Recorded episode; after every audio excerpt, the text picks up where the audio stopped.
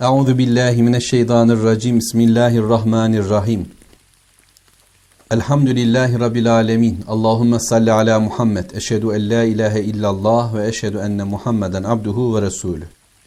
Sözlerin en güzeli Allahu Teala'nın kitabı olan Kur'an-ı Kerim, yolların da en güzeli Hz. Muhammed sallallahu aleyhi ve sellemin yoludur.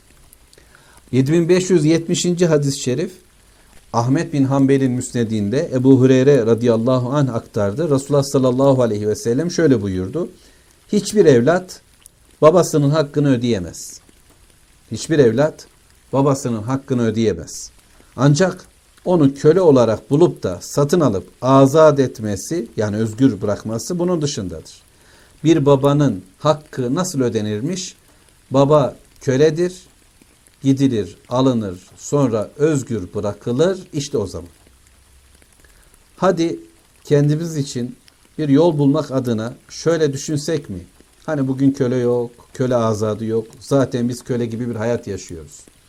Böyle bir dönemde özgürlük Allah'ın kelamıyla tanışmaksa, Peygamber sallallahu aleyhi ve sellem sözlerini okumak ve bununla yeniden dirilmekse, çünkü yaşadığımız hayat bizi köleleştiriyor, zihinsel olarak dumura uğruyoruz, kalplerimiz çalışmaz, firasetlerimiz yeterli değil algılamaya, fehmetmiyoruz, hikmet kaybolmuş vesaire. Böyle bir dönemde yani alışkanlıkların kölesi olmuşuz, para pulun kölesi olmuşuz, kariyerin kölesi olmuşuz, alışveriş mantığının, mabetlerinin, ticari hayatın, ekonomik bilmem nelerin kölesi olmuşuz diyelim ki böyle bir ortamdan nasıl kurtulunur?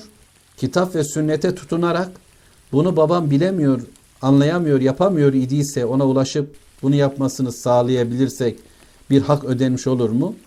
Valla en azından hani bir insanı kurtarmak aslında bizim için dünya ve içindeki her şeyden daha hayırlı ya. Bir insanın bir ayetle bir hadisle buluşması, bir kullukla buluşması bizim için yeryüzünden daha tatlı ya. Hele bu babamız olunca, anamız olunca, kardeşimiz olunca daha güzel olmaz mı? Böyle çabalayalım. Özgürleşelim, özgürleştirelim insanları da inşallah. Velhamdülillahi Rabbil Alemin. Allahümme salli ala Muhammed.